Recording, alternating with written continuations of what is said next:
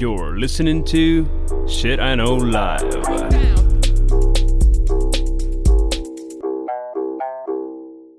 Доброго времені суток! З вами ваш любимий подкаст Shit I Know Life і ми, його незмінні ведучі. Кріс Косик і И Дима Малеев. сьогодні в нас 20-й епізод. Практично ю... маленький ювілейчик. Второй. Да, второй маленький ювілейчик. Е, і сьогодні ми будемо говорити про міфи. Але перед тим як почати говорити про міфи, я хочу нагадати, що в нас появилася сторіночка на Патреоні. Всі бажаючі можуть стати нашим любимим патреончиком і підтримати нашу маленьку корпорацію створення подкастів фінансово. Е, є три рівні патреонів за 2 долара, за 5 доларів і за 10 доларів. Для кожного рівня даються додаткові плюшки до цих безкоштовних випусків. Е, от так.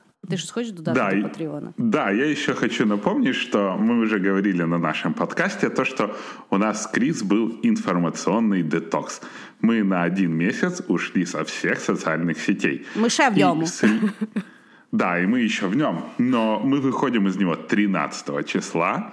И следующий подкаст, который мы запишем про наш детокс, он будет доступен только нашим патреонам. Так что или поддерживайте и слушайте, или возьмите от нас паузу на следующую неделю. От такий неожиданий е, поворот від нас. И сейчас так сразу продались скоты, пошли на поводу Причем- у денег. Причому самі собі продалися. Е, от так. Е, хорошо. Давай, давай почнемо про міфи. Що, Давай як ты ти... мне расскажи, где ты готовилась, потому что Да я это готовилась? звездец. И на- в какие глубины меня запихнуло это все. Е, факт, факт. Значить, ну, я по класіки готуюся в Ютубі. Е, я вмію е, створювати е, комбінацію ключових слів, яких мене закидують в дуже цікаві речі. Ну і понятно, що е, ну, спочатку я йду якби по класичним якимсь таким е, каналам, які е, тому присвячені. Потім я бачу, які канали мені подобаються, які не подобаються, і потім там е, мене заводить в що таке міфологія. Я відкриваю Вікіпедію. Ну, коротше, в мене такий жорсткий крос-референс, в мене якби робота. Того в мене тут списано добрих е, чотири листка на А4.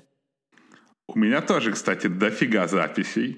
Так. И я должен сказать, что так как я вообще не любитель мифов, мне еще надо было выбрать самые любимые и интересные мифы. То есть я, грубо говоря, читал и познавал мифы и начинал выбирать интересные. Ну, я И тебе знаешь, их- порадую. Е, Я думала, що я знаю міфи, але коли я почала їх читати, я поняла, що я нічого не знаю, нічого не пам'ятаю.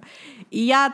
Ну і більше того, е, я зрозуміла, що я колись, коли я вчилася в університеті, мені дійсно дуже подобалася грецька міфологія, і я її дуже сильно так вів- вів- вивчала. Зараз, коли я її читаю, я розумію, що я була доволі темна людина, якій подобалися дуже банальні речі. Я, когда начал читать мифы, я все вспоминал мифы, что это про героические какие-то поступки, все дела, может там кто поссорился, но нет, это, короче, игра престолов такая адовая, потому я решил пойти по чернухе. Так что Ну, в мене теж для тебе є, я думаю, ліві хуки, так сказати. давай, але, давай. але я тобі скажу, я коли от, е, ну, там, читала е, особливо грецьку міфологію, та й в принципі будь-яку. Це кошмар. Це, по-перше, кошмар. По-друге, е, я зрозуміла, що люди як в древності, так і сьогодні не могли пояснити нормально дітям, звідки беруться діти. Обов'язково. О, да. Ну, ну, типу, ну ніхто не міг, я так розумію, ніколи е, в історії людства пояснити дітям, що насправді це є доволі банальна, деколи бридка, але приємна справа, яка результує в дуже е, дивному фіналі. Ну давай, давай, давай. Хорошо, давай ми почнемо загалом спочатку. Що таке міфологія? І як завжди, це падає мені. Я так думаю, що ти навіть не брався за цей листок. Я, значить, коротенько розкажу. Е, міфологія е, походить від грецького слова міфос, і е, це якби означає історія. Тобто, це є переказування якоїсь історії, в яку вірять люди. Зазвичай це є система пояснень. Тобто люди розказували одне одному щось, щоб зрозуміти речі, які їх оточують, які їм або не підвладні, або абсолютно незрозумілі. І е, складність міфології, ну не то, щоб складність, але е, якщо е, деякі наші слухачі будуть не будуть не погоджуватися з тим, що ми розказуємо з Дімою, е, ви нас сильно не смаріть, тому що в міфів є специфіка. Більшість міфів, навіть дуже відомих, е, настільки старі, що вони існують в різних варіаціях. Ну, це приблизно як на роботі починається якась сплетня, і вона до кінця дня вже в дуже багатьох варіаціях вилазить по різним відділам. От з міфами точно так само, але це помножити на велику кількість людей і дуже довго, дуже довгий період часу. Так само е, міфи можна по-різному трактувати. Тому сьогодні з Дімою, коли ми будемо розказувати якісь історії, ми будемо говорити власне свою трактацію. Що ми думаємо? Що це є історичний факт, чи це є повчальна історія, чи це є е, власне старання зрозуміти якісь незрозумілі речі. Е, і в в міфів немає авторів. Тобто, зазвичай, якщо і хтось є записаний як автор міфа, це є зазвичай людина, яка його власне вперше записала, тому що більшість вони переказувалися е, усно. І, власне, чому е, в основному, коли люди думають про міфологію, вони в першу чергу згадують про грецьку міфологію, тому що та була найкраще описана. Інші міфології, на жаль, були. Втрачені, оскільки люди їх не записували, а потім прийшло християнство, і вже якби всі і боялися її записувати. І е, розрізняють насправді два види міфів: є вища міфологія, міфи про богів, створення світу, якийсь там соціальний устрій, і нижча міфологія, яку так само ще називають фольклором. Це є речі, які поширені серед мас. Е, де люди пояснюють один одному, як працює світ і місце людини в цьому світі. І є два основних якби, часових рамки міфів: є первісна міфологія, про яку ми сьогодні власне і будемо говорити, і сучасна міфологія, до якої відноситься НЛО, міські легенди, такі як наприклад, гомеопатія, моя любима, і наші да, і наші любимі теорії змов. Е, До міських легенд, до речі, я коли ресерчила такий цікавий side note перед тим, як ми зайдемо. Чудовий всесвіт міфології. Е, Знаєш ту байку, що кожна людина за в році вночі з'їдає до восьми павуків? Ну. Це брехня. Це війська я, легенда. Я як-то не особо переживав. Ну, я чуть-чуть переживала. Е, Так от, сьогодні е, ми домовилися з Дімою, що ми будемо один другого радувати п'ятьма, або, може, чуть більше, як піде, міфами, які нам сподобались, які нас щось навчили, ну і взагалі вразили нас. Давай, Діма, твій перший ход. Я, честно тебе скажу, я читал мифы, читал, читал и решил пойти по мифам які мене вразили. А, я тут Тобто ти нічого не полюбив? Нет. Я, я решил, что мне, наверное, поздно любить, потому что вообще у меня когда-то в детстве была книжка про Одина, там, викинги, Скандинавия, и я mm-hmm. ее так зачитывался. Mm-hmm. И вот мне все так нравилось. А потом я вот сейчас прочитал, откуда там некоторые персонажи, и я вообще просто, я не знаю, как теперь относиться. Ти знаєш, твоя, то, як ти візуально виглядаєш, багато пояснює, що це була твоя дитяча улюблена книжка. Я, я того не знала. Хорошо. Давай. Но начну я вначале с... Я, я буду брать именно истории. Угу. А, взаимодействий. И угу. начну я с египетской мифологии. Угу. Итак, как мы знаем, естественно, все знают, в, в начале в Египте было два главных бога. Первый — это добрый бог фараон Осирис, и второй — это злой его брат, ну, обычно всегда же брат злой, да, а, Сет. А Сета настолько не, не любили, что его вот даже когда рисовали, ему как попало голову, короче, рисовали. Где там осла, где там волка, где там что попало. Ну, естественно, люди любили Осириса, Сету это, естественно, не, нрав... не нравилось. И вот в какой-то момент Сет обманом убил Осириса. Mm. Тело, как оно и водится вообще в каждой мифологии, когда бог бога убивает, они расчленяют его тело и раскидывают по всему Египту. Но у Осириса была очень хорошая жена Исида. Она походила по всему Египту, собрала куски Осириса, как-то их там в кусок сложила. Господенька справжня. Да, но Осирис оставался мертвым, но она умудрилась от него забеременеть. Да. З... есть, такой От звідси твист. починається міфологія. Да.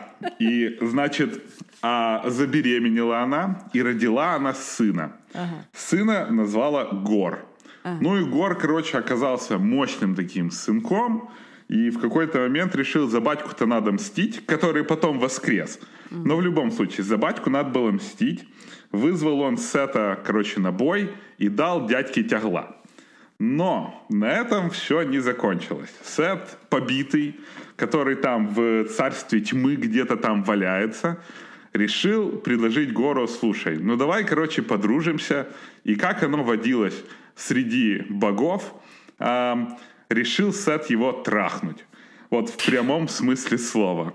Гор, который знал, что будет происходить дальше, пошел к матери за советом.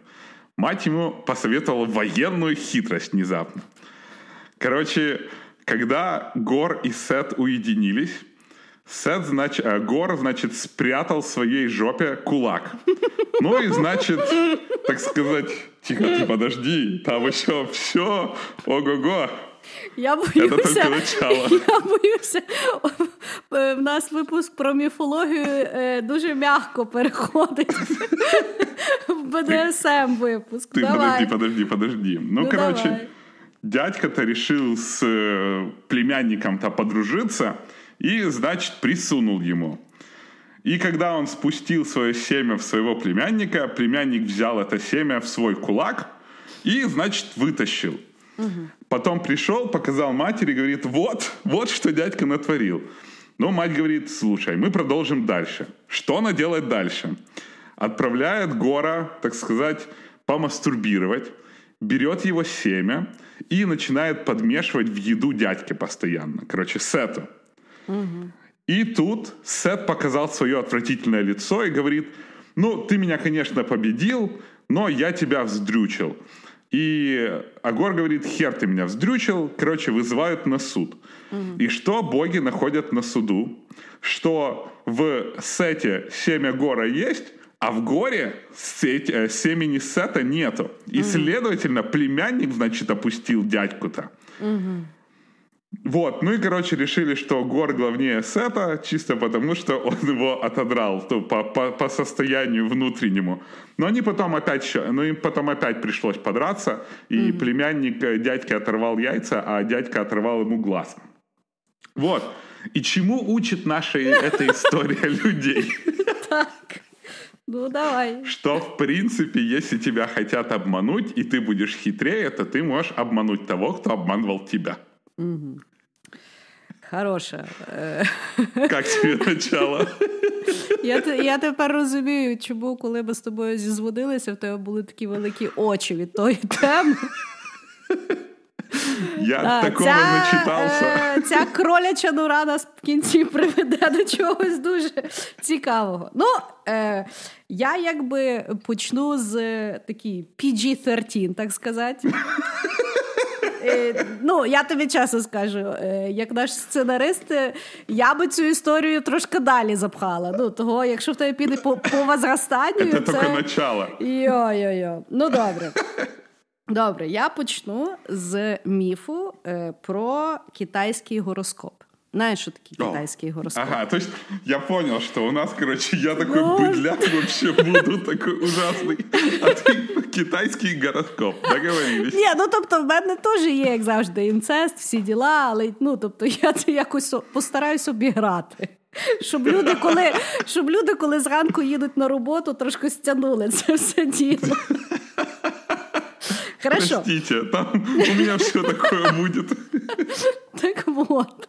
Значить, е, ну, в західному світі ми всі знаємо свій знак зодіаку. Загалом, знаєш, що означає слово зодіак? Ні. Бач, я теж не знала. Я теж думаю, зодіак, хто такий зодіак? Думаю, ну ладно, вже я все ресерчу по ресерчу. Насправді слово зодіак з грецького просто означає звірине коло. От і все. Це просто коло звірів. Ми його називаємо грецьким словом. І е, ну, в нас, якби ну, в західному світі, е, визначається знак зодіаку, в залежності від того, де е, знаходиться земля в день народження людини, і яке там сузір'я, я так розумію, там десь там на Ореоні чи ще щось. То я не ресерчила. Значить, відповідно, всі знають, що ну або більшість принаймні переконані, що е, наші гороскопи брехня, що зазвичай так і є. А от китайський гороскоп він дуже точний. Е, ну, То ясно. Китайці Значить, же що там. Звісно, китайці ж все роблять то. І відповідно я вам розкажу міф, як взагалі появився китайський гороскоп. Оці оці звірята, і як оце виявляється, научно було зроблено. Значить, був такий нефритовий імператор в Китаї. І це є верховне божество даоського пантеону. Коротше, саме саме чіткий, тому що ніфрит це сама сама цінна е, вещь в Китаї. Він правитель неба і справами людей. І, значить, оскільки він оцим цим ділом править, в якийсь момент він вирішив, що треба ж якось часто й міряти якимись там віщами. І що він приймає, яке він рішення? Він організовує великі перегони. Значить, Він знаходить річку і каже: перші 12 тварин, які перетнуть ту річку, і в тому порядку, в якому вони її перетнуть, вони отримують місце в календарі китайську. Значить, оголосив він отакі от великі перегони. І, значить, слухай, як розвивалися перегони. Бо це от є і міф. Значить, е, щур дуже рано встав, бо дуже-дуже сильно хотів перемогти перегон. Значить, влазить з своєї нори і бачить, що там вже туса зібралася: кінь, тигр і бик. Ну і що розуміє, що він плавати не вміє, значить, треба якось кооперіруватися. І починає просити тих трьох звірят, щоб ті його переправили. Значить, кінь і тигр зразу його в сраку послали. Після твоєї попередньої історії, напевно, це не треба було говорити. А добрий бик каже: ладно, сідай мені, значить, на спину. Значить, сів, щур е, бику на спину, перейшли якимось чином вони швидше, ніж тигр і кінь ту річку. І коли вони вже наближалися до берега, то щур проявив себе і, типу, перший скочив на землю до того, як вийшов бик, і того він є перший. Типу потім... криса, от криса і там да. криса. Значить, Потім вилазить бик на берег. Після нього вискакує тигр. А кінь десь пропадає. Непонятно куди. Ну, тому що, е, тому що четвертом вискакує заєць, який скакав по камінчикам. Значить, п'ятим прилітає дракон, який міг би швидше, звісно, прилетіти, але він по дорозі комусь там помагав. Кому не специфікується. Значить, кінь нарешті переходить е, річку. Але тут з річки вискакує змія, лякає коня, і змія того іде шостою, а кінь вилазить сьомою. Потім, значить, нефритовий імператор дивиться, як же ж проходять перегони, і бачить, що йде наступний плод по річці, на якому грибуть коза, мавпа і півень. Ось така от трьошка. Ті вилазять, значить, на берег і починають, бо вони видно хороші звірі, і вони починають домовлятися, в якому порядку вони будуть виходити. І вирішують, що першою піде коза. Чому? Тому що вона е, дуже всіх заспокоювала під час того, як вони гребли. Після неї пішла мавпа, і останній пішов півень. Мій знак собака припливає одинадцятим. І почому? Тому що він просто бавився в воді, поки ці всі поки ці всі звірята старалися швиденько перелізти. Останньою прилазить свиня. Чого? Бо вона по дорозі хавала. Вот. Значить, що, е, чому вчить нас цей міф? Що грецький гороскоп це така сама херня, як і наш гороскоп. Нема там ніякої системи. І опять-таки, там виявляється, е, ну от є 12 років, але вони ще всі є різні, тому що є додаткова система. Дві насправді ще додаткові системи. Одна це є 5 елементів: там вогонь, земля, тралівалі фестивалі, і ще інь і янь. І тому, наприклад, є 60 комбінацій. Варіацій того року. Тому є там, знаєш, вогнений дракон, там водяний дракон, ще якась там мавпа туди-сюди, тому що це є ще оці оці комбінації. Тому е, от, нема чого боятися або сильно перейматися е, гороскопом, тому що, як ви бачите, навіть е, ці великі перегони сильної логіки в них нема. Не вірте крисам. Да. От така. От так. Угу. От так Слушай. починати треба подкаст. А не бляха, накінчати в кулак в сраку. Господи ти. Это ж только начало. Подожди. Мы, мы идем глубже. Давай. Окей. Хорошо, мой ход следующий. Боже, мне ж стыдно уже. Кріс, ти, ти мені хоч тільки скажи, ти з Єгипту вже виходиш, я сподіваюся. Да, да, да. Мы идем сейчас на Скандинавию. О, Господи. Давай. Чтобы ты просто понимала, что вот э, Disney Plus сейчас будет выпускать сериал по Марвелу, который называется Локи, угу. про Локи. Да. И я теперь не знаю, как я буду смотреть этот сериал про Локи. Но в любом случае. Так. А, как вы знаете, Локи — это бог Плут. Это такой бог, который всех мог обмануть. Он вообще такой хитрый, харизматичный, а, вообще такой адвенчурист. И, ну, короче, крутой чувак. А, ну как крутой? Ну, чувак. Вот. И, значит, случилось какое? Боги, когда сотворили мир, вот, Асгард, все дела, э, решили, что надо этот мир построить огромнейшую такую стену, чтобы туда вообще левые люди не лезли, еще они там воевали с этими титанами, и они, короче, вот бесились, и надо было, короче, построить вот эту вот стену. Но стена была вообще жесткая, огромная, сложная, проект вообще ужасный, бюджета нету, ничего не ясно. Как делать, непонятно. И тут появляется такой тип, которого называют вообще ас. И вот ас говорит, ну, я вам стену-то построю, но за это хочу землю, солнце и Фрею. А Фрея — это, напомню, богиня красоты. Все так подумали и решили, а не охерел ли ты в конце концов, но стену строить надо. И решили, окей, Локи, иди, короче, с ним договаривайся, ну, как бы, ты ж бог плут, давай его облапошь. Ну и Локи пришел и сказал, слушай, ну, мы вообще согласны, но таймлайны вот такие вот, есть условия, не можешь ты использовать людей. Ну, Ас говорит, хрен с ними, с людьми, давайте мне э, в помощь, я, я должен взять в помощь только одного своего коня. И у коня вот сложное название, я сейчас пытаюсь найти, как оно там называется, как его звали. Ну, короче, хрен с ним. Был, значит, у него этот конь. Ну, решили, ну что этот дурак с конем сделает? Слухай, я тобі і... чесно скажу, я зараз так сижу, і я все чекаю. Так, подожди, подожди. Тоже все интересное только начинается. Ну и значит, а, вот, нашел. Жеребец, жеребца звали Свадильфари. Mm. Ну и э, думали, ну нифига не справится, дедлайны просрет, оставим себе и землю, и Фрею, и солнце. Ну, и, а тут этот конь внезапно оказался такая рабочая лошадка, таскал эти камни как нехершо. Ну и смотрят боги, а все, короче, доделывает стену засранец. Прям кошмар. Ну и решили как-то и Фрейю жалко отдавать, день остался. И жалко и Фрейю отдавать, и землю, и солнце. Говорят, Локи, ты засранец, короче, что ты такое вообще на что-то согласился? Иди его обмани еще раз, чтобы он не смог ничего сделать. Что делает Локи? Вот теперь идет, короче, кайфушечка. Локи умел превращаться. И Локи превратился в кобылу.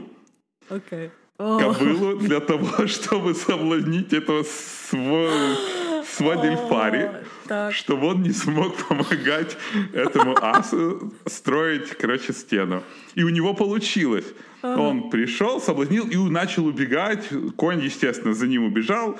Гигант не смог, не справился он с этим вот кам- стеной. В конце он, конечно, достроил, но, как оно и водится, сроки сорваны, а, не получил ни землю, ни, ни, ни, ни Фрею, ни солнце. Его еще потом Тор убил. Ну, как бы, знаешь, боги они такие, типа. Но самое страшное случилось, конечно же, с Локи. Свадильфари догнал Локи. И, естественно, как бы он его же сам соблазнял, да? Ну и Так-то, короче, случилась у них любовь.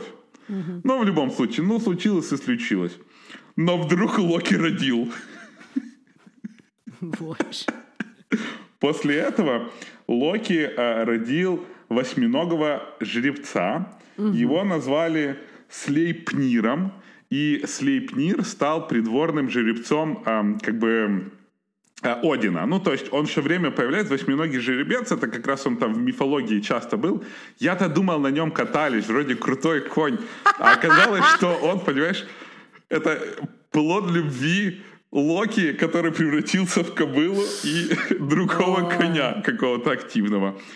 Но потом оказалось, ну, короче, Угу. Локи родил коня, да. Угу. А, скандинавская мифология. Угу. А, но потом оказалось, что у Локи вообще было там много сыновей. Там был сын волк, а, сын змей и, и, и Хель. Ну, Хель мы все видели. Угу. И, короче, вот как-то так. Они потом объединились, устроить должны были Рагнарёк. А, но их всех поражал Локи, то есть самостоятельно. И что учит нас этот миф? У мене вже є теорія, але давай. В первую очередь этот миф а, показывал двойственную как бы обличье Локи, который вроде бы и может тебя обмануть, и вроде бы может и как бы что-то хорошее сделать. Mm-hmm. Чего он хорошего здесь сделал, не, не очень ясно, наверное, Фрейю в обиду не дал. Mm-hmm. А, но, конечно, он был готов к самопожертве. Mm-hmm. Ну, і як мінімум, бачиш, скандинавські міфи були перші феміністи, тому що вони вважали, що народжувати можуть і жінки, і чоловіки. Да, это...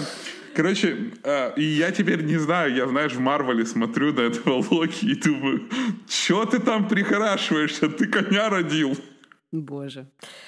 Ой, хорошо. Да, Міфолог...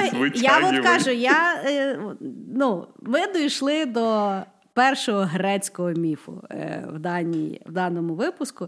І я опять-таки не розумію, як це можна давати дітям вчити. От Ну, я розумію, що вони там його весь почистили, порубали, і в якомусь е, форматі а хочуть якусь там да, ідеологію. Але насправді це і купати сильно не треба. Ну тобто на сьогоднішній ну, день, коли дитина буде готуватися в інтернеті, ну тут якби можна дуже багато цікавого е, почути. Хорошо. У мене друга історія буде про медузу Горгону. Угу. Угу. Давай. Що в тебе там було записано? Нет, у меня О. есть другой греческий миф. Хорошо. Но там, короче, жести вообще очень много. О, Господи. Ну, добре. Значить, медуза Горгона насправді Є два варіанти е, її історії. Значить, першого є, е, що вона була народженою, як і її дві сестри, горгоною, тобто жінкою з волоссям зі змій, дуже страшною, такою демонесою. Але є друга е, варіація даного міфу, про який я власне і розкажу. Це про те, що медуза Горгона насправді була людиною, жінкою. Угу яку ну, перетворили ну, яку перетворили на горгон. Значить, е, до даного міфу я дуже почитала богиню Афіну. Я думала, що вона хороша Чіка. Насправді, е, взагалі ні разу. Е, просто я не то читала.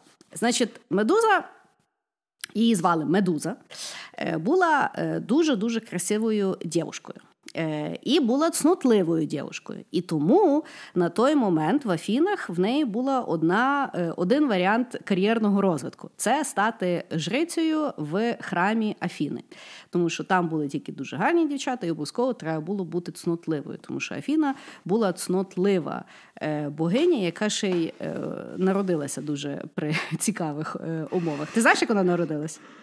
Слушай, я не удивлюсь, я тебе так скажу, потому что они там нормально не рожались вообще. Да, значить, ну і такий сайдноут, як народилася богиня Афіна, яка була улюбленою донькою Зевса, яка відповідала за стратегічне, стратегічні війни, була богинею мудрості, ну і взагалі була дуже-дуже чітка богиня. Значить, Зевс, в нього була жінка, жінка, він так її звали, ну, вона була титаном.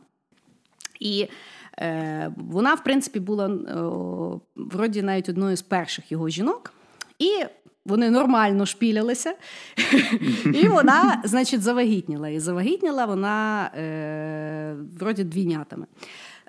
І Зевсу сказали, що е, є таке. Ну, він почав переживати, що він повторить е, історію свого е, батька і свого діда, що його син його свергніт. Ну, тому що Зевс свергнув Кронуса, і Кронус там до того свого е, Юпітера, здається, е, батька. І відповідно він, значить, дуже сильно перейнявся е, цим пророчеством.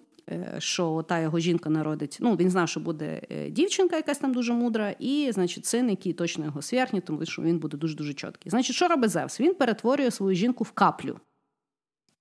В каплю. І випиває ту каплю. Ну, от, як би, логічно, да? Нема жінки, нема проблем. Значить, але тут в Зевса ну, проходить там час, але в нього починає дуже боліти голова. І вона починає дуже напухати. І він, значить, Тут я його вже... То есть... Да. І тут, значить, ну, щось треба з тим робити. Він, значить, пішов до іншого Бога, щоб той йому, значить, розкромив голову і подивився, що там в нього болить, і витягнув то. І, значить, розвалили йому ту голову, і звітам вилізла вже доросла і сформована Афіна. Значить, брат і мама кудись там звалили. І mm-hmm. от. І після того вона стала його любимою донькою, тому що вона ще й була, на його думку, дуже цнутливо народжена. Значит... Я бы, знаешь, имя было, очень бы имя подошло мигрения какая-нибудь. Ну, знаешь? Да, я думаю, да. Значить, вертаємося до медузи, яка в Афіні, е, в її храмі Е, служила жрицею. Значить, вона була, як я вже казала, дуже гарна, в неї було дуже гарне таке волосся, і відповідно в храм почали дуже часто приходити люди. Ну, вроді як за Афіну помилитися, але насправді повтикати на медузу, тому що та була дуже гарна. І Афіна вже їй якби це не подобалося, тому що, хоч вона жінка була і мудра, але при тому дуже дуже заздрісна. Не любила Женщина. Да. Ну ладно. Тут я тобі подарую. З того всього, що я сьогодні начиталася, феміністкою лишатися дуже важко, так сказати. Хорошо. Значить, е, відповідно, вона дуже заздрила, але нічого не робила. І тут е, один раз, оскільки е, ну, Афіни вони на березі моря, медуза десь там лазила по своїм ділішкам, не знаю, що ті жреці роблять, ну по якимсь ділішкам вона ходила. І тут її побачив Посейдон з моря і вожділєв красива жінка, щось треба з ним робити. Медуза була хороша жінка. І е, як то, віддана жриця. Сказала йому: ні, я цнутлива, я, значить, на Афіну роботаю, ніяких от этих от всіх. Але Посейдон дуже не любив Афіну. Тому що насправді у них там був міждуособчик, тому що Афіни перед тим був просто звичайне місто, і вони з Афіною, типу, билися, ну, чиє то було місто чиє то буде місто, і Афіна перемогла. Значить, він, відповідно, на неї мав зуб. І ну і що він робить? Він вирішує, що він зґвалтує медузу. Which is, напевно, ну, логічно. Бог же. Ну, ну типу, логічно. Бог це як депутат зараз. Да, І, значить, він починає за нею гнатися, доганяє її, коли вона вже зайшла в храм, тому що вона думала, що в храмі її захистить Афіна. А Посейдону, якби в сраці, він теж Бог, і він її гвалтує в тому храмі. Значить, Після того, як він вже її зґвалтував, тоді появляється Афіна. І вона схарюється не на Посейдона, тому що, як в міфі говориться, Афіна говорить, що Посейдон це мужик, а мужикам таке притаманне. Тобто на нього злитися нема за що. А от на медузу є за що, бо вона, як її жриця, значить, зробила жорсткий дисреспект Мало того, що вона вже не цнутлива, так ще й вона тої цноти позбавилася в її храмі. І тоді вона вирішує її наказати і перетворити на горгону. Значить, проходить багато років. Появляється в нас герой Персей, як ми пам'ятаємо. Он там Персей... теж чий син. Я тобі розкажу, чим він син. Він є син Зевса. І так, щоб е, коротшу зробити історію, знаєш, як е, його мама завагітніла від Зевса? Її е, тато закрив в якійсь там башні, вона там одна сиділа. Зевсу вона понравилася, і він на неї напустив золотий дощ. Я не жартую. Золотий дощ. І вона ну, завагітніла від золотого золотий, доща. Типа золотий золотий.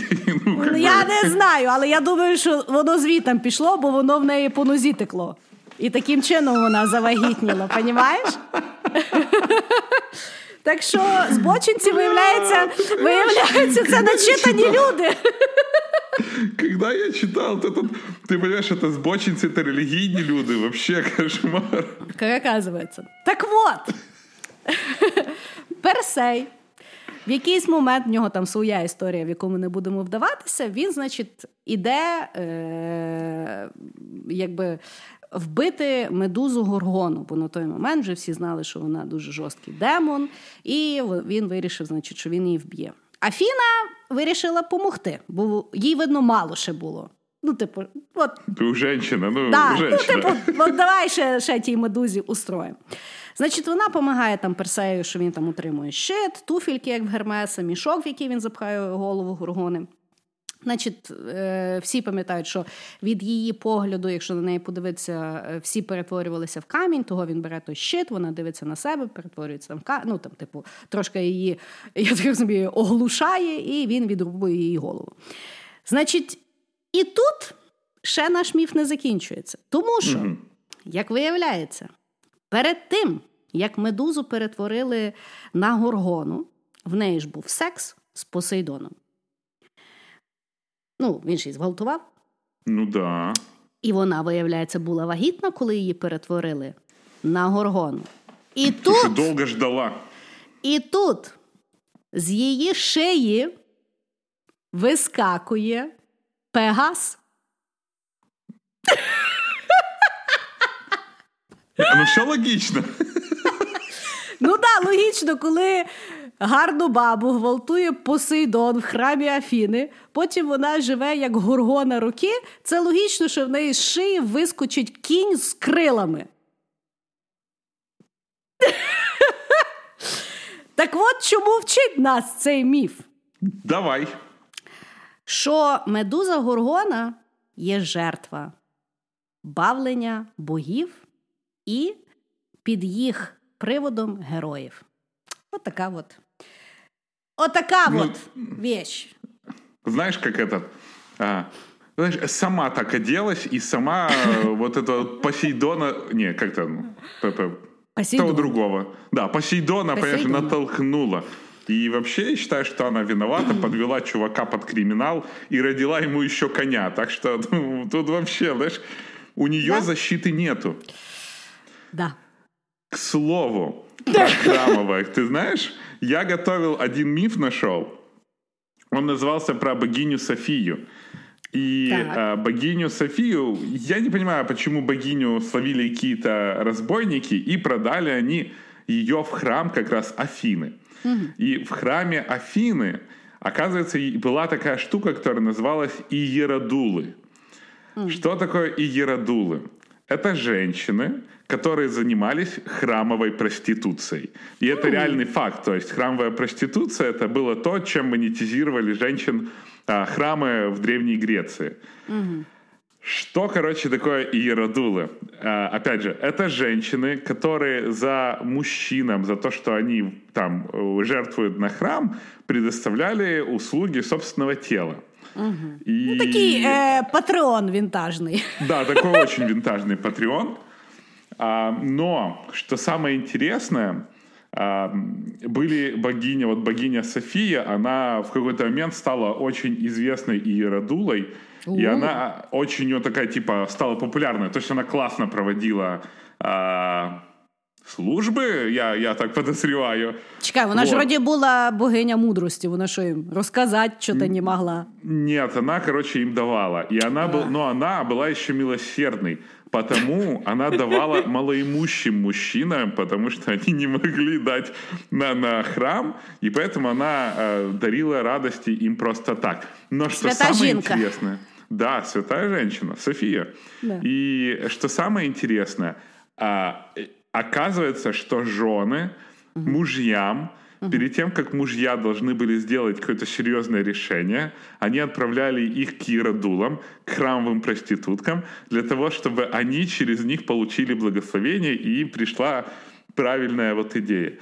И я к чему? Ты понимаешь, храмовники, когда такие были, они уже и про мужиков подумали. Все, короче, мафия мужская прям, кошмар. То дуже страшно. И, и, а, кстати, ты знаешь, я вот читал про этих богов, и вот сейчас по площади рынок ходить и смотреть на эти статуи, я так думаю, Да, да. вообще. Да.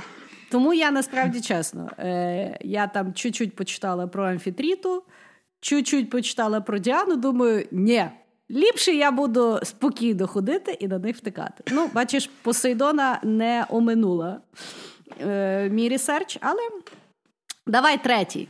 Давай. Хорошо. Я тоже буду про Грецию. Давай. Я должен слушателям вам сказать, что если читать греческие мифы, такое ощущение, что все греческие мифы — это бесконечный поток изнасилований, своровываний обычных людей, убийств и просто вот вообще какого-то безапелляционного и бессогласованного секса. Просто Да. какой-то кошмар.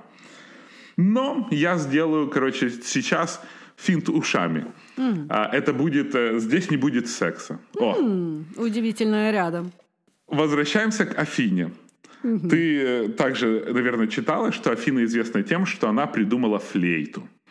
А, но Афина, Афине не нравилось, что когда она играет на флейте, а там же надо дуть очень сильно, Да. ее лицо раздувается как арбуз, и щеки, и она вообще становится вообще некрасивой, и она, короче, так разозлилась на этот инструмент, что совершенно его выкинула. Ну, Но Вона, звісно, історичка була ще та. безумная истеричка. Ну, там все боги были истерики. Ну, то Ну есть, да. у них все войны из-за того, что они что-то не поделили, или вообще плохой день, вторник. Но на свою голову сатир по имени Марсий нашел флейту. И так ему зашла эта флейта, что он на ней научился просто супер виртуозно играть. Он был прям красавчик на ней, когда он играл на флейте, все вокруг говорили ах и ох. И он стал такой очень самоуверенный. И второй человек, второй, нет, другой бог, который играл на флейте, это был Аполлон. Аполлон вообще очень одиозная личность была, прям, если про него прочитать, он, по-моему, половину Греции зачал. Но Аполлон тоже играл на флейте.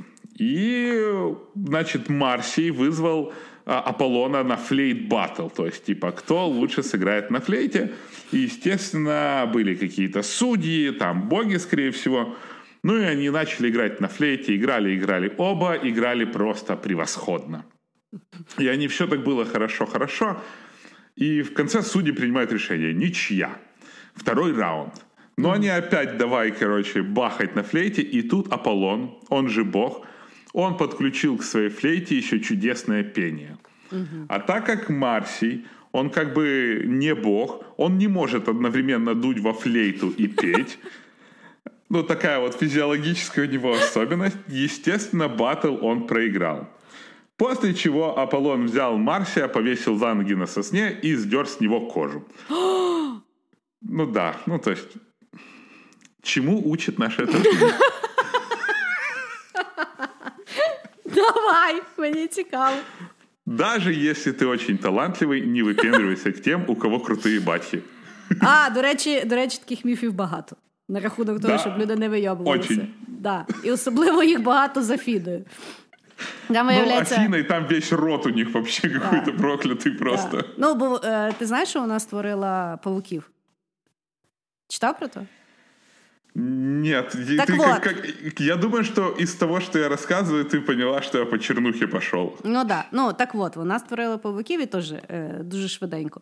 Була якась теж е, дуже жінка іскусна в тому, що вона е, ткала дуже гарні килими. Чи там, що вони там, фрески ткали. Ну, ну, щось вона там ткала гарне. І, а Афіна, виявляється, вона якби ще богиня, богиня по тим ткацьким ділам. І значить, тут розказали, що от є Слушай, якась там ты знаешь, жінка. на секундочку, ты Да. прям Афина на софт-серве. Слухай. Ну я нікому. Я сподіваюся, що ні в кого немає історії, де я там. Благо храму в мене так точно немає. Так от. Афіна, значить, вона ще була спеціалістка по тому от, е, тканню е, тому, і почула, що люди кажуть, е, безтол... ну, як на її думку, безтолкові, що є якась смертна мандавошка, яка ткає так точно так само добре, як Афіна. Значить, та перетворюється на якусь стару бабу, приходить до тої малої, і типу каже, що ти думаєш? Ти гарно ну, там, типу, ткаєш, чи я не знаю, як то слово відміняти. Ну, і та жінка, типу, каже, да, бо я типу саме чітко. Ну і Афіна її викликає на батл. Коротше, вони зробили батл. В батлі, понятно, що та баба виграла. І Афіна настільки схарилася, що її перетворила на павука. І тому павуки по сьогоднішній день ткають дуже цікаві орнаменти. Ну, вот вообще с батлами, вот... с богами вообще там не стоит особо выпендриваться. Да, факт. Хорошо. Значить, третій міф ми ще лишаємося в Греції. Але тут ми перейдемо до людіщок. Значить, я буду розказувати міф про Ікаруса і Дедалуса. Не родичі були. Як ти, ну, як это ти миф я помню, если я правильно його помню. О, повір мені, зараз я тобі. Зараз! Я теж думала, що я його розумію. Але в нього там є приквел, про який, власне, ти завжди знаєш сам міф, а приквел нам не розказували насправді. Так от, на тобі приквел. Ой-ой-ой. Значить, Дедалус жив в Афінах, і він дуже славився е, своїми винаходами і скульптурами. Він такий був Леонардо да Вінчі в Афінах. Коротше, все там придумував, придумав теслярство, всі пристрої, якими робить теслярство, лазню він їм зробив, щоб вони милися. Е, навіть говорять, що він придумав танцпол. Я правда не знаю, що там придумувати, але факт лишається фактом. Танцпол він теж винайшов. Значить, він настільки да, він настільки е, класний був скульптор, що е, Гера, е, той Геркулес постійно їх розбивав, бо думав, що це живі якісь люди, які на нього нападають. Ну він, видно, не сильно мудрий був. Видно, Зевс там теж якось накінчав специфічно. Боже мой. Так вот. Почему Геракл розбивав людей? Я не знаю.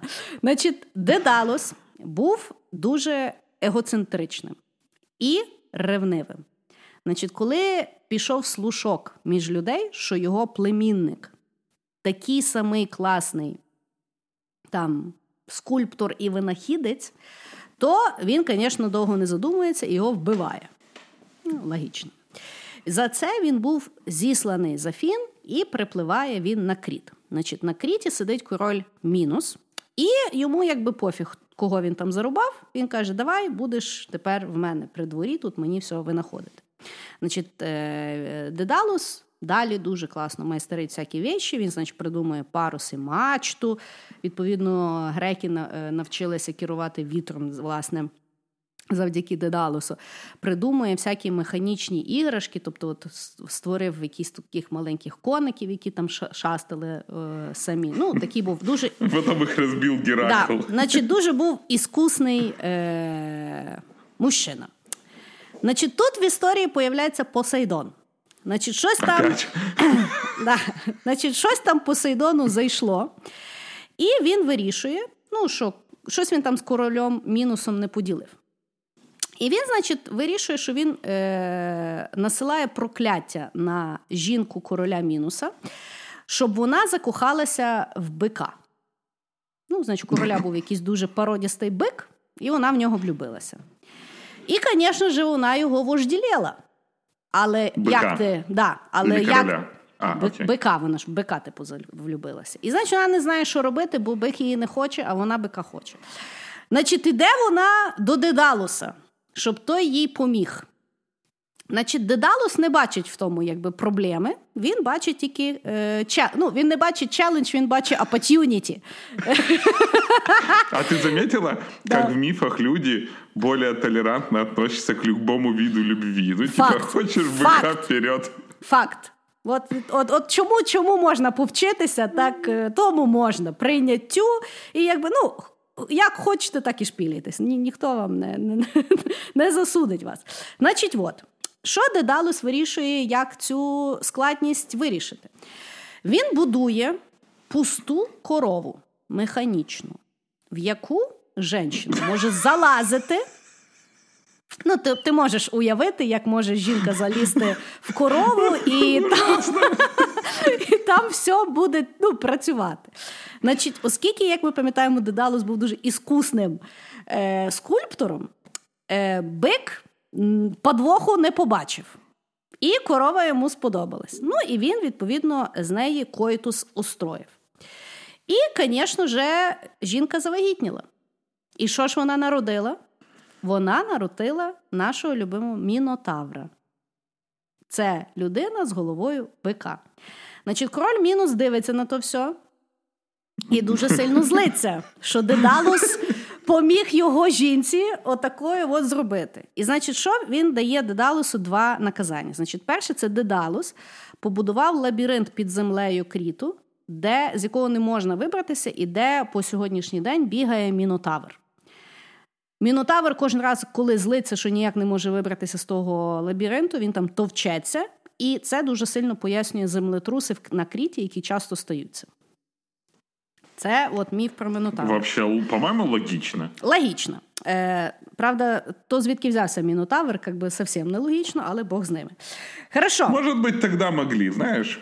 Значить, після того, як Дедалус зробив лабіринт, е, король Мінус бере Дедалуса і його єдиного сина Ікаруса і замикає в Великій башні. І зазвичай в дитячій літературі міф починається саме з цього місця. Значить, вони там сидять і вибратись ніяк не можуть, бо воно високо, дверей нема, ні нічого. І Дедалус, він ж постійно щось придумає, і він розуміє, що навколо них літають птахи, і з них постійно падає пір'я їм там, де вони там живуть. І в них ще є свічки. І відповідно він майструє для себе і для свого сина крила з воску і е, пір'я. І вони працюють, ну бо він, типу, дуже-дуже класний. І перед тим, як втікати з тої башні, тобто полетіти там на землю, він е, говорить своєму сину, значить, що є е, деякі умови виживання. Значить, не летіти. Техніка безпечності. Так, техніка безпечності. Значить, не летіти дуже близько до води, тому що пір'я е, стане вогким, відповідно, крила стануть важкими, і вони впадуть і втонуть. І так само не можна е, летіти дуже близько до сонця, тому що віск розтопиться, і вони якби впадуть, і ну, не, не буде успішний. Ну і значить, летять вони, все отлично працює туди-сюди. І тут і Каруса, якби. Дуже Понісло. Йому... Понісло, да. Значить, починає він летіти все вище і вище, тато йому кричить, але допомогти не може. А, а той, значить, вирішив, що він вже все може, і ніхто йому, е, так сказати, не закон. Підлітає дуже високо до неба, і, звісно ж, все в нього тане, він падає і вмирає. Значить, що вчить нас цей дуже довгий міф? Причому він нас вчить своєю цілісністю не тільки про те, як Ікарос себе повів, але і про життя Дедалуса. Це показує, що людина платить за своє нестримання і необачність по тим рішенням, які вона приймає, навіть якщо вона дуже-дуже талановита. А! А Икарус-то что, он не был талантливый, он просто, значит, сынок-мажор такой был. Да, да, олень. Вообще. Да. Бачиш, як нас... Окей. Звісно да. ж, знаєш, про Дедалуса не розказуєш без е, Мінотавра. Того того ми думаємо, що Ікарус щось там вмів, а Ікарус просто рагуль малий був. Угу. Угу. Вообще бессмысленный персонаж, честно говоря. Да. Але документалка... А его так романтизируют, слушай. Конечно. Не. Давай. Хорошо. Мой ход Японія. І так. Чекай, я тебе переб'ю. Я одну е, почитала міф про створення людей з Японії. Я то почитала і думаю, ну його нахер ту японську міфологію. Жесть какая-то, да. То а давай, я... рассказывай. Знаешь, мне очень понравились, я нашел австралийские мифы. Mm. Там тупо четыре строчки. Да. Е, Дуже сложні індійські. Там я читала про раму і рамаяму. Е, Я так запуталась, що я подумала, я то навіть не перекажу. А я, я тоже, кстати, прочитал миф про Чиннамаста. И почему я читал миф про Чиннамаста? Потому что э, индусы очень любят всюду иллюстрации давать. Угу. И там, короче, иллюстрация выглядит, что стоит женщина, отрезала себе голову, у нее из шеи льется кровь э, одной ее подруги, другой ее подруги, и ей же в голову. Но и при этом она стоит на занимающей, на паре, которая занимается сексом. Діма, а, ти її то... подруги теж держать голови отрубленные. Тому, ти то мусиш запостити е, в людоньки порадьте. Я думаю, там знайдеться історія під, під ту візуалізацію. А, да, я, я у бабушки знайшов таку ікону. Не подскажете, в який храм здати? Ладно, давай, японська міфологія. к Японії. Да. Итак, угу. в, тради... в синтоистской теории угу. а, в японские боги есть два первых бога. Это была супружеская пара Идзанаги и Идзанами. Угу. Ну, это, короче, боги-творцы. Угу. И они, короче, много всего... Ну, они вот то же самое делали, что наш, что наш бог, там все сотворили, то, все пятое-десятое. И было у них три ребенка. Угу. Первый ребенок — это богиня солнца Аматерасу. Угу. Второе — это бог луны Цукуеми. И угу. третье — это бог ветра Сусану. Угу. А, ну и вот э, троица мажоров, короче. Разбалованные совершенно дети. И, а, Японська система освіти. Все дозволяти ну, дітям. Да. А, Первый скандал, конечно же, возник между Аматерасу, которая была богиней э, солнца и неба, и Сусано. И Сусано решил, что вот он владелец ветра, и они, короче, поспорили, чье же в конце концов небо. И э, не могли никак сойтись на мысли, и, короче, Сусано, э, т, вернее, Аматерасу предложила Сусано челлендж, кто больше всего посоздает. И, э, короче, взяла и выиграла От чего Сусану сорвало крышу, и он э, обосрал все небо. Ну вот, он, он реально просто засрал все небо. То есть, как бы, это, okay. это не перенос там в смысле слова. Е, я тобі скажу, це дуже пояснює, що в Японії тепер так часто. Да. А потом э, э, он убил какого-то жеребца, снял с него шкуру и кинул э, в ткацкий зал Аматерасу. Угу.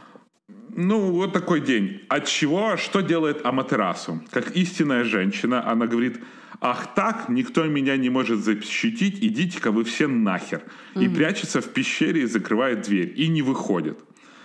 Ну, естественно, Земля без Солнца особо не может там долго длиться, поэтому Земля начала погибать.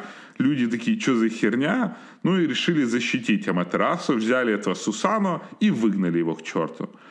Ну и бог с ним, типа, она вышла, что-то перенервничала, перебесилась, вышла обратно. И вот был же этот третий брат, а, а, как же, блин, как его звали, Цухен, Цукуеми, вот, короче, был этот третий брат, это бог Луны, и а, он совсем наблюдал, ну и решила ему, короче, Аматерасу, когда скандал про прошел, а, она решила пригласить его на ужин – и она пригласила Цукиеми на ужин к богине еды Укемоти. А, и эта богиня прям была очень гостеприимная. Ты приходишь, она все тебе насыпала, все накрывала, спать укладывала. Короче, все что угодно делала. Но у нее был какой-то очень нестандартный метод э, создавать еду. Э, она ее изрыгала ртом. К примеру, она а хоч смачно було. Тут э, в этом-то и сама проблема. Вона добре готувала чи ні? Ну, короче, как оно происходило? Она смотрела на океан и выблевывала свежую рыбу. Смотрела на, рису по, на рис и выблевывала гору вареного риса. Я думала, вона, я думала, вона Філадельфія рол выплевывала. Ну, это она, наверное, потом, знаешь, все пережевывала и так... Ну, короче, а, а Цукуени, он как бы рос в небесных чертогах, не привыкший. Как увидел это, очень психанул, как все боги. Ну, то есть, как бы, А, я, и я его, с одной стороны, понимаю. То есть, если бы мне кто-то готовил таким образом, я бы, наверное, тоже возмутился. И он, конечно же, убил Ухемоти. Ну, логично. Богиню еды. Ну, Да. как бы, да. И Аматерасу, когда это узнала, она разгневалась и выгнала его. Ну и, короче, и он тоже потерял вообще все сферы влияния, и его отогнали. Поговаривают, кстати, что Аматерасу с самого начала это придумала. И она хотела стать единой владычицей мира, и потому подложила под него Укемоти, которая как бы и умерла. Что это нас учит? Меня это научило, что в Японии всей такой красивой и прекрасной тоже вообще какой-то звездец с богами творился. Що І- означає і з людьми, тому що насправді міфи це є відображення того, що люди бачили навколо і якимось чином старалися це пояснити або підв'язати історію, яка це підв'я... пояснює. К чему они придумали богиню еды, изрыгающую еду, я не могу. Я долго думал, возможно, это какой-то там пок- А я знаю, легкий що? такой момент показать, Не. что твоя женщина плохо готовит. Ні, я думаю, щоб харчами не перебирали, бо видно, там в них не дуже було густо з тим. Ну, вероятнее всего, но... Ну, типу, що ви чекали, что- від... що ви чекали від тої їди, які її виригують? Ну, типу, ну такое, прісненьке. Это теплое. Да. Ну таке. Я, до речі, е, на рахунок міфології я читала, як е, батьки, як народилися оті три бога насправді. Там Слушай, я боюсь вообще, понимаешь? То, что Ладно, я читаю давай я про тебе то, как происходит секс у богов, Да. Ну так от, я, значить, е, перекажу без назв, бо то у цій ямі кукуя я не можу це запам'ятати. Значить, загалом на небесах ну, е, починається взагалі історія про створення світу і оцих от трьох перших богів.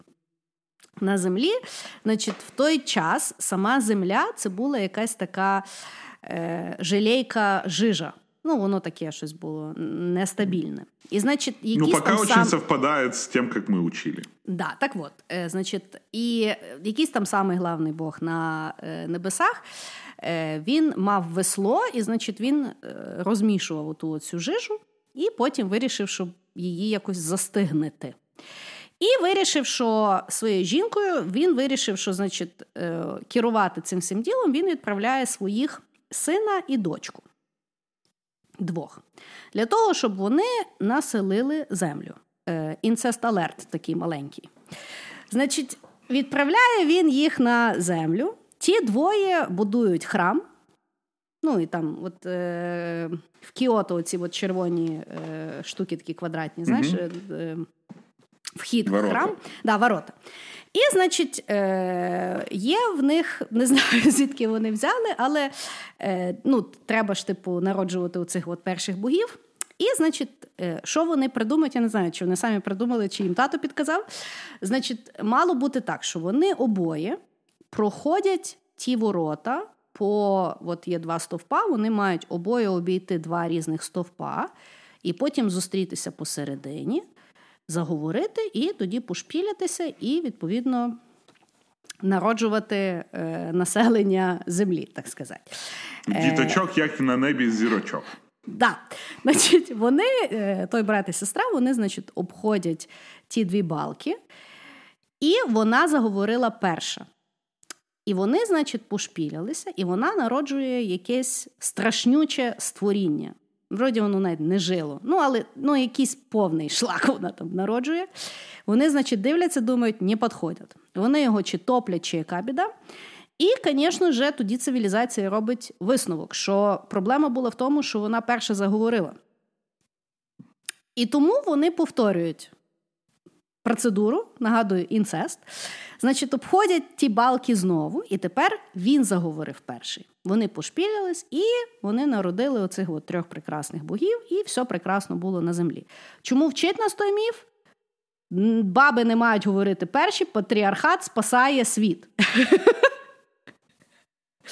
От така Я вообще удивлен, что там кто-то еще, знаешь, спрашивает. Нас все мифы, все религии учат. Женщина молчит. Все. Факт. Бо навіть е, ну, історія про е, ящик Пандори це ж по суті баба, якій дали одночасно дар цікавості і коробку, яку не можна відкривати.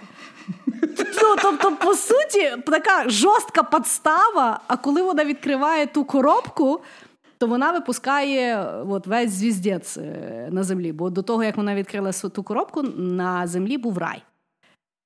Того бабі нічого не можна давати, від неї тільки одна біда. І тут ми переходимо в єврейський фольклор, тобто християнські міфи. Слушай, ты знаешь, мы так классно дополняем, потому что у меня следующая история тоже с еврейского фольклора. Прекрасно. Я сподіваюся, не про Ліліт. Да. Про Ліліт, тоді говоримо про Ліліт. Бачиш, а, нас... ну подожди. Що? Ну хорошо, давай ти да? його говори. Давай, хорошо. Давай, я розкажу, що я нагребла, ти скажеш, що я пропустила. Окей. Значить, е, всі е, ми знаємо класичну історію створення людей на землі. Значить, Бог створив. І тут опять інцест алерт. Ну, там понятно. Значить, Бог створив Адама, щоб той работав на землі, яку він йому створив. Той е, скучав, як і будь-який мужчина, якого одного лишають вдома. Тоді Бог йому створив звіряток, йому далі було скучно, і тоді він, значить, вирішив йому створити подружаньку. І отут є дві версії, як була створена перша жінка на землі. По класичній історії Бог приспав Адама, ну, зробив йому таку анестезію, витягнув йому ребро, і з ребра зробив йому женщину. І відповідно, оскільки женщина зроблена з його ребра, це означає, що вона його має слухатися. І от так ми якби і существуємо. Але є друга версія створення першої жінки. Про неї було написано в книжці, яка була написана 200 років до нашої ери, яка називається Мудрість Ісуса, Сина Сирахова. Не того Ісуса, що ж Сина Божого. Ісус це доволі е, часте ім'я, яке використовувалося. Е, Цей мужчина ще називався Бен Сирах. І ця книжка по сьогоднішній день вона входить в список старого заповіту, але вона не вважається канонічною, а тільки епокрифом. Тобто вона рекомендована до читання. Тобто вона описує події, якісь релігійні по старому завіту, але кажуть: не все читайте. Щось читайте, щось не читайте. Але Сайт сторі такий. Да, ну така Вікіпедія, знаєш. Значить, яка що говорив Бен Сирах, як створили першу жінку? Значить, першу жінку по даній, по даному міфу її створили точно так само, як Адаму, і звали її Ліліт. Значить, вона була створена не з ребра, а з того самого, я не знаю, пороху чи з чого там створював Бог Адама. Значить, створив він їх одновременно, щоб вони собі жили разом. І жили вони погано. Вони постійно сварилися. Ліліт його не хотіла слухати, ну, тобто виносила мозок, говорила йому ходити на роботу. Більше того, в текстах Бен Сираха є написано, що вони ще й були е, несумісні сексуально. Тому що Адам завжди хотів бути зверху, а Ліліт теж хотіла бути зверху, бо вона знала, що таке клітор. І, відповідно, вони зато дуже сильно постійно сварилися. Значить, так вони сварилися, що в якийсь момент Ліліт то все замахала. Вона, як і будь-яка жінка, спакувала свої манелі, е, згадала ім'я Бога в суї, що було заборонено, і звалила з Едему. І собі пішла на берег Червоного моря. Значить, Адам, звісно ж, пішов я ябіднічати до Бога. Щось стало, що вона така сяка. Отаке вона наробила, звалила і ще й обізвала Бога.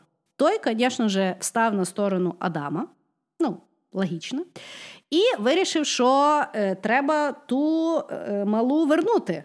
І відправив трьох ангелів за нею. Значить, е, коли Ліліт пішла з Едемою, оскільки вона, звісно, вже не послухалась Бога, вона автоматично перетворилася в демона. І в демона вона перетворилася, в якої було дві специфічні вади. Вона, значить, хотіла вбивати немовлят і е, плодити додаткові демонічні структури методом гвалтування чоловіків, поки вони сплять. Тому говориться, що всі еротичні сни, які сняться чоловікам, це на них напускає ліліт. Тому нічна еакуляція сам додумайся, до чого призводить. Причому, понимаешь, к этим почему-то приходят только к подросткам. Ну, Ліліт, видно, молодих любить.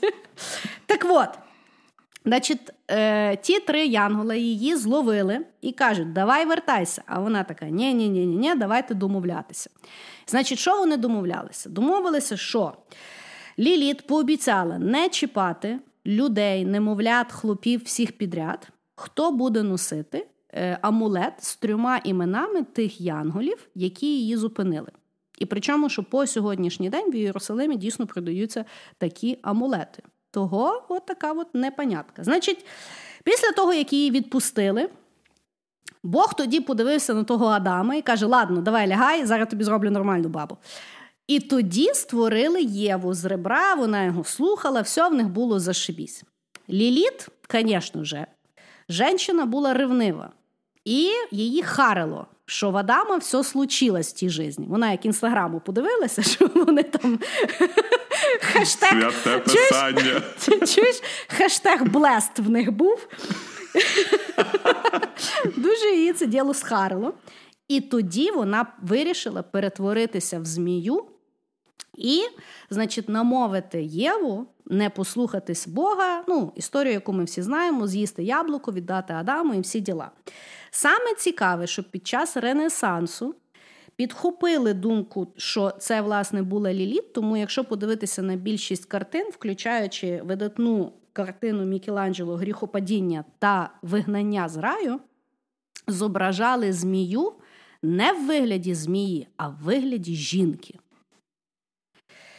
Що вчить нас цей міф? Що феміністки кажуть, чуваки, не з ребра нас зробили, нас зробили на рівні. Правда, вони забувають завжди, що Ліліт мала темну сторону свою. Але е, от так. Тому не вчить нас жити. Єва була тільки друга. Что добавишь? А, да, да, кстати, я читал немножко другую У, а, описание вот этого вот. Во-первых, э, в том, где я читал, э, Лилит была создана как раз вместе с животными. То есть она была создана как, как, как бы свитская худоба, грубо говоря. А, Хорошо. Вот. Говоряще просто. Да. Потом, когда и Бог как бы напрямую Адаму и Лилит сказал, размножайтесь, угу. э, плодиться и размножаться, угу. они действительно спорились про то, кто сверху, потому что Адам это все аргументировал тем, что у всех животных самцы всегда сверху, угу. а ты создана вместе с животными, так что ты просто самочка. И э, она психовала, она Конечно. ему не давала. Конечно. Он пожаловался Богу, и Бог вызвал ее на этот, на разговор, грубо говоря. Фидбэк-сессия. А, да, фидбэк-сессия, one-on-one. И тут, э, как бы, э, очень такое даже мне было как-то странно читать, что э, Лилит доказала Богу, что хорошо, когда женщина сверху. Що логічно. Да, ну вона я, йому подожди, видно, я ж... вона ні, чекай, вона йому анатомію. Она, как бы... Чекай, вона йому нагадала анатомію, яку той і придумав. Ну, как бы. Вероятнее всего. И, но факт в том, что э, Бог не зверг свое семя в Лилит, и она стала полубогиней. И у нее уже тогда появились суперсилы. О-о-о. Ну, не суперсилы. Она вернулась к Адаму. Адам согласился, что нехай Лилит будет сверху. Но был один минус когда, значит, они э, заканчивали э, свое соитие. Лилит очень громко кричала и возносилась в небо. Как, э, я так понимаю, уже тогда пытали описать каким-то образом оргазм. А, и вот три ангела ловили ее в небе и как бы ложили на землю обратно. Но, короче, Адам ей не нравился, он ей надоел, и она ходила к сатане, а. на свиданке в лес слушать, как поют соловьи. Mm. Адам на это все смотрел, ему это, конечно же, не нравилось. Вот это вот все, вот это вот как бы, куда она ходит, грубо говоря, к какому-то чувачку. Но он как-то терпел, такой, знаешь, э, куколд был. Э, вот, а потом, короче, Лилит начала рожать. Но угу. дети были какие-то все странные, были бегали, агрессивные какие-то, и были, как говорят, без царя в голове. Угу. То есть, и тут Адам понял, что дети-то не его, а дети-то сатаны. И вот тут случилась ссора, про которую вот ты уже рассказала, когда она психанула, выкрикнула имя Бога, вы, потому что Бог ей сказал свое имя во время one-on-one. Настолько mm-hmm. она ему доказала, Да, і його що... не можна було говорити, да. Да, да, да. То есть Адам этого имени на самом деле и не знал. Та бо що йому? Йому воно звіряти, Ну да. в нього свої Йому інтереси звіряти. були. Вот. И по концове, как бы, а, а, ангелы побежали за ней, схватили ее и кинули в Красное море, чтобы она там утопилась. Но она взмолилась, а, сказала, все, больше не буду. Ангелы там, окей, давай вот эта вот тема, про которую ты рассказала, и пристроили ее прислужницей сатаны. И тогда она потом вот началась эта вот тема, что сатана ее подослал в виде змеи, выдал яблоко, ну и, короче, изгнание из Адама, Адама и его новой женщины. А, вот как-то так. Ну, то есть я читал немножко другие детали. Слухай, ніхто не знає, як там було. Але конечно. історія, історія дуже і дуже інтересна. Так от, до речі, слово, слово ну, ім'я Ліліт згадується в офіційній Біблії один раз. Це коли якийсь там пророк розказує про те, як закінчить, ну, що буде, коли закінчиться світ. Він описує, що, типу, е, вокруг розруха, всі діла, і ще й Ліліт тут скаче.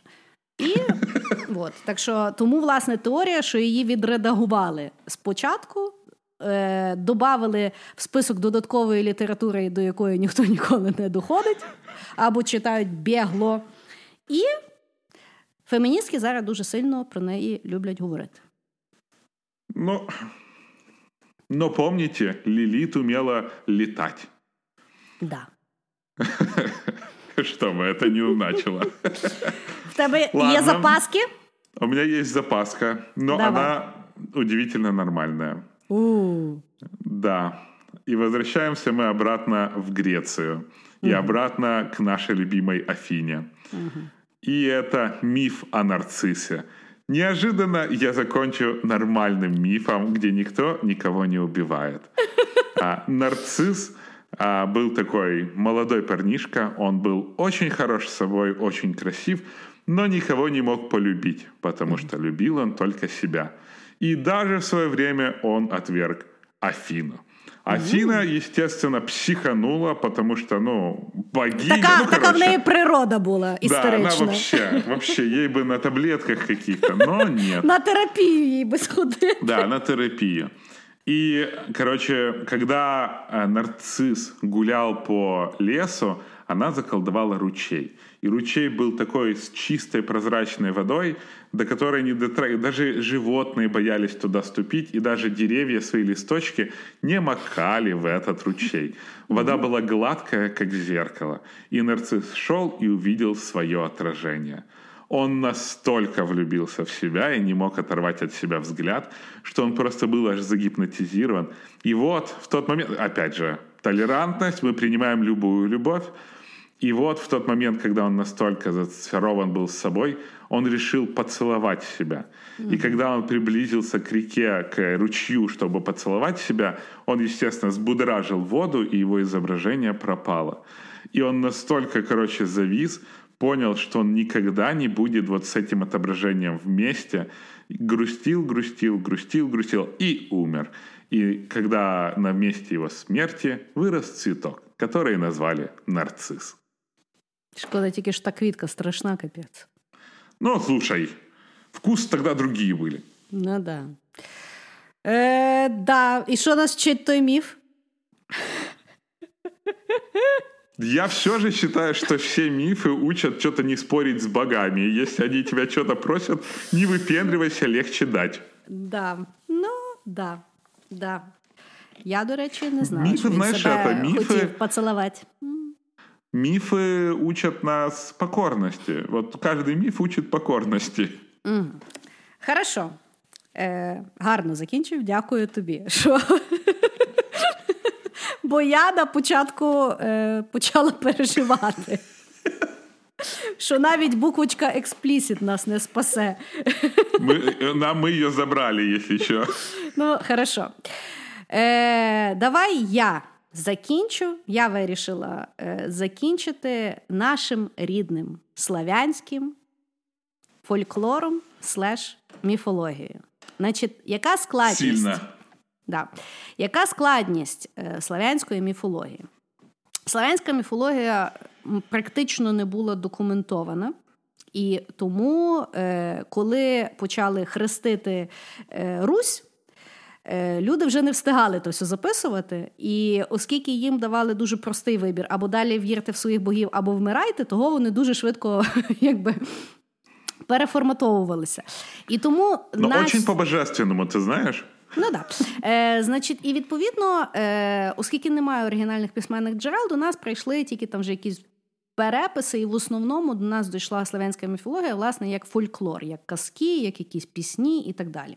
Загалом славянська міфологія була дуже цікава. Тобто, е, якщо в е, грецькій міфології, ну і в більшості є боги, і є там люди, ну в грецькій ще були герої. То в славянській міфології є боги, е, є духи.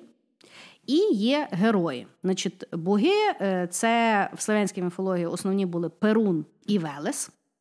Е, вони ще потім е, між собою побились, і Перун все-таки став главним. Духи взагалі дуже цікаві, які відображають життя буття славян в той час. Це баннік, домовой, водяной, баба-яга, леший, кот баюн. Ну, коротше, все, що треба пояснити, що робиться навколо. Це пояснювалося зазвичай духами. Кажи. А що таке кот баюн? Кот баюн це був, е, значить, кіт, який лазив по е, лісу, і там було два варіанти.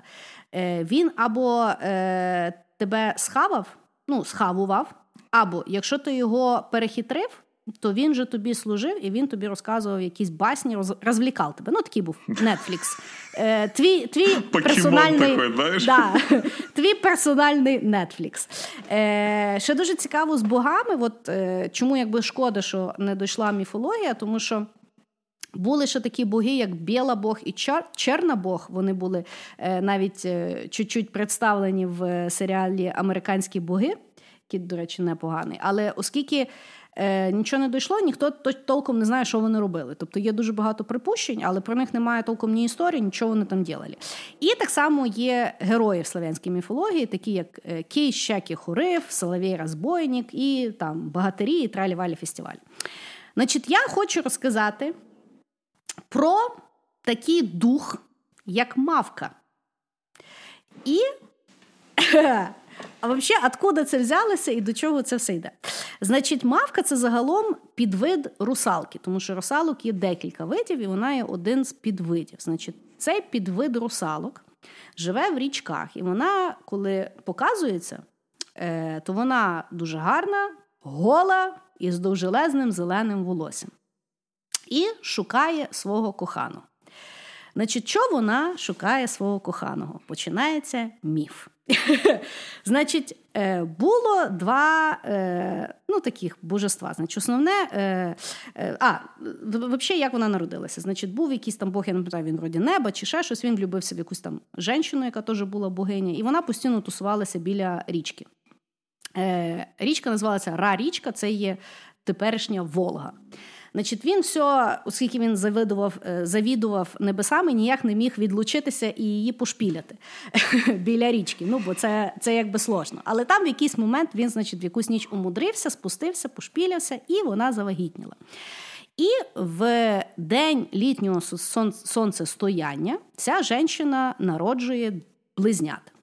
Е, хлопчика і дівчинку. Значить, хлопчика назвали Купала. І він е, солярне божество, тобто відповідає за сонце, і ще його стихія це вогонь. І народилася дівчинка Кастрама, або ще її називають Марена. Її стихія була води. І от ті двоє діточок прекрасно собі росли, тралівалі фестивалі. Значить, тато їхній, оцей Бог, який завідував завидував е- небом, він був братом Перуна. Самого главного Бога. І той, значить, тобто, дуже... сім'я там серйозна. Да, тобто, ну нормально. Е, Перон, відповідно, дуже порадувався за те, що його в нього в його брата все сложилося з е, в лічної житті, і на день народження тих дітей, в день літнього сенсостояння, подарував цвіт папороті. Тобто папороть, просто якісь там е, гілочки, а от в ту ніч. В єдину ніч буде цвісти оцей от, е, цвіточок, що то там він там, коли людина подивиться, буде знати все на світі. От такий от був подарок. Значить, Ростуть ті діти, купала і кострома, собі файно бігають біля річечки, туди-сюди. Е, і в якийсь день купала почув е, спів птаха Сіріна.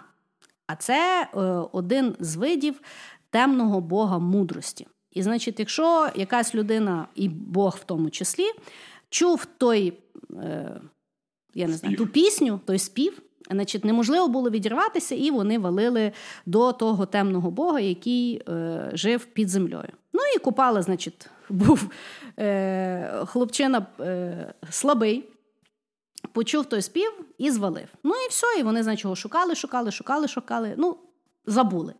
Нема та й нема. Ну і Кострома росла сама. І виросла вона в дуже-дуже красиву жінку. Але ніхто їй не нравився. Ну і треба було заміж виходити. І вона, значить, що придумала? Вона сплела собі вінок і сказала, що той тіп, який, значить, забере в неї той вінок, от за нього вона і заміж вийде. Чи інцест буде? Да.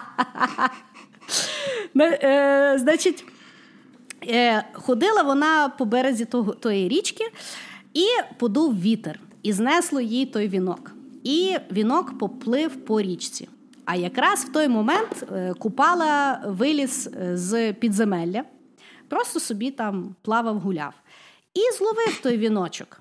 І Купала подивився на Костраму, Кострама дивиться, О, який красивий мужчина, плюс ще й взяв мій віночок, і вони влюбилися. Влюбилися і женилися. І на другий день після весілля тато з мамою впізнають взяті свого сина. І кажуть, е, щось не ну, не той во.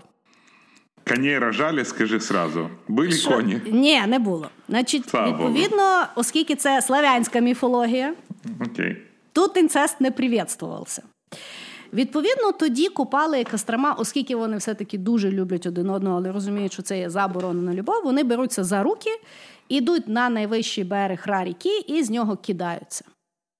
Купала, звісно ж, зразу вмирає. Ну, а Кострому треба наказати, бо це ж все-таки женщина. І її перетворюють, вона перетворилася в мавку. І, значить, що вона, бідна, гарна, гола, з тим зеленим волоссям ходить по тій річці. Кожен раз, коли вона бачить якогось одинокого хлопа, вона в ньому впізнає купала, його тяне з собою в воду. Хлоп, звісно, вже втоплюється. Вона тоді бачить, що це не купала, і його відпускає і шукає його опять. А він впливає.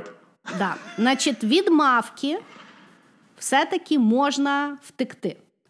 Її можна або задурити, якось від неї відкупитися, але то треба бути мудрим, бо мавка не дурна. Тобто їй анекдот просто не розкажеш. Її якось треба заінтересувати в тій житті. Або їй можна подарувати гребінець, і тоді вона від тебе відстає, бо вона починає розчасувати то своє довжелезне зелене волосся. Значить, кожна дівчина, яка втопилася в річці через трагічну любов, ставала мавкою. І говорять, що славянські негарні дівчата часто топилися в річці, щоб хоч тоді стати гарною мавкою. Значить, що вчить нас цей міф? Бля. Вчить він нас, вчить він нас дуже цікавому обряду, який ми робимо по сьогоднішньому день, який називається Івана Купала. Бо Івана Купала це і власне святкування цієї інцестівської історії. Чому називається Івана Купала?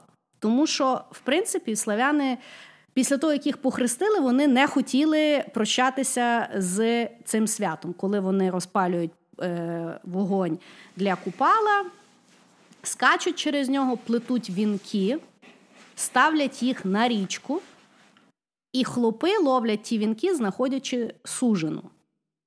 Не хотіли вони оце от все втрачати, і тому вони смикнули, що Іоанн Хреститель народився тоді ж, коли купали Кострома. І тому свято назвали. Івана купали. Сказали, ні ні ні то ми не нашу язичницьку фігню інцестівську е, святкуємо, то ми насправді святкуємо Іоанна Хрестителя. І от сьогодні, коли дівчата гадають в ніч на купала, особливо там вінки пускають, виявляється, що на сьогоднішній день, ну ті, хто дійсно святкують там Івана Купала так по обрядному, то баби плетуть вінки, домовляються своїми хлопами, як буде виглядати той вінок, бо вони пускають в річку, щоб він зловив той вінок, що треба, а не той, що не треба, бо це тоді означає сужений. Мало вони читають, що це насправді гарний обряд, який призвів до інцесту. Вот такое. Чего люди только не делают, чтобы потрахаться, ну, честное слово. Ты понимаешь, это же целую можно, короче, сериал порнушный сделать. И такой, да, как в порнхабе, там, Step Sister, Step Brother, вообще. Я тобі просто... чесно скажу, я зараз, е, от в нас е, з тобою колись будуть діти, звісно, не спільні, а по окремо. Але От коли в дитини в школі буде от міфи, вона буде вивчати, прийде і скаже: Мам, давай почитай, от що мені сказати тій дитині? Я не розумію, тому що ну, ну тут або ну от як ти порихтуєш оцю от історію про мавку? От як? А, ну... так і от, чекай, це насправді в славянській міфології єдиний міф, який закликає не займатися інцестом. Хоча дуже цікаво, що кожен рік його всі святкують. Е, от такий от цікавий парадокс. День інцеста. Бачиш, Габс... Габсбурги щось вони знали. Треба було їм славянам. Господи. Я не знаю. Я, я вот просто вспоминаю, когда мы в школе вот эти мифы проходили, и там было просто сын там, то сёй. И я вот никогда не задавал себе вопросы, друзья, что в ваших семьях творилось? А сейчас вот... Ну там дуже все сумно. Я вот, знаешь, после вот этого всего думаю школьную литературу начать перечитывать, потому что, ну вот реально, все, кто писали, знаешь, это русская, украинская литература, они же были вот нашего возраста.